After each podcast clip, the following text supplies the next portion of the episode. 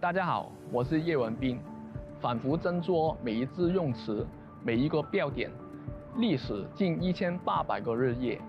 集结咨询过千人，间接牵涉数百万人。基本法的起草可谓史无前例，其构思汇集了各方意见，照顾了中国的历史条件和香港的现实情况，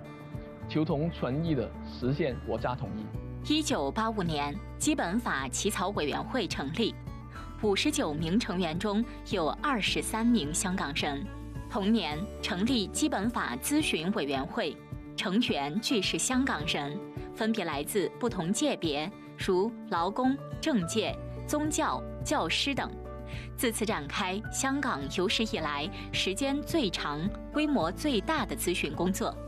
单是两次咨询便收到了近八万份意见和建议书。咨询委员会前后共提出十五份初步报告和五十七份最后报告，供草委会参考。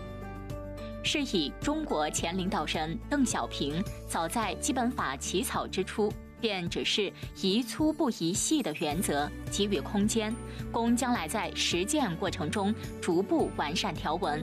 我拍下香港会议展览中心，一九九七年七月一日。香港交接仪式在这里完成，